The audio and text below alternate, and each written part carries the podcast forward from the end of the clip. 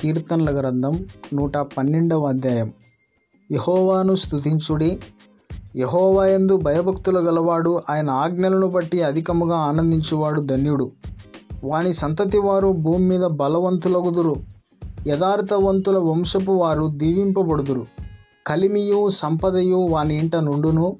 వాని నీతి నిత్యము నిలుచును. యథార్థవంతులకు చీకట్లో వెలుగు పుట్టును.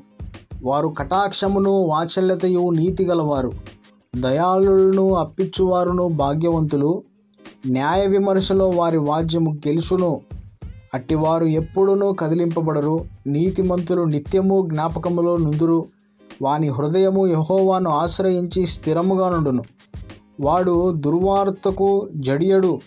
వాని మనసు స్థిరముగా నుండును. తన శత్రువుల విషయమై తన కోరిక నెరవేరు వరకు వాడు భయపడడు.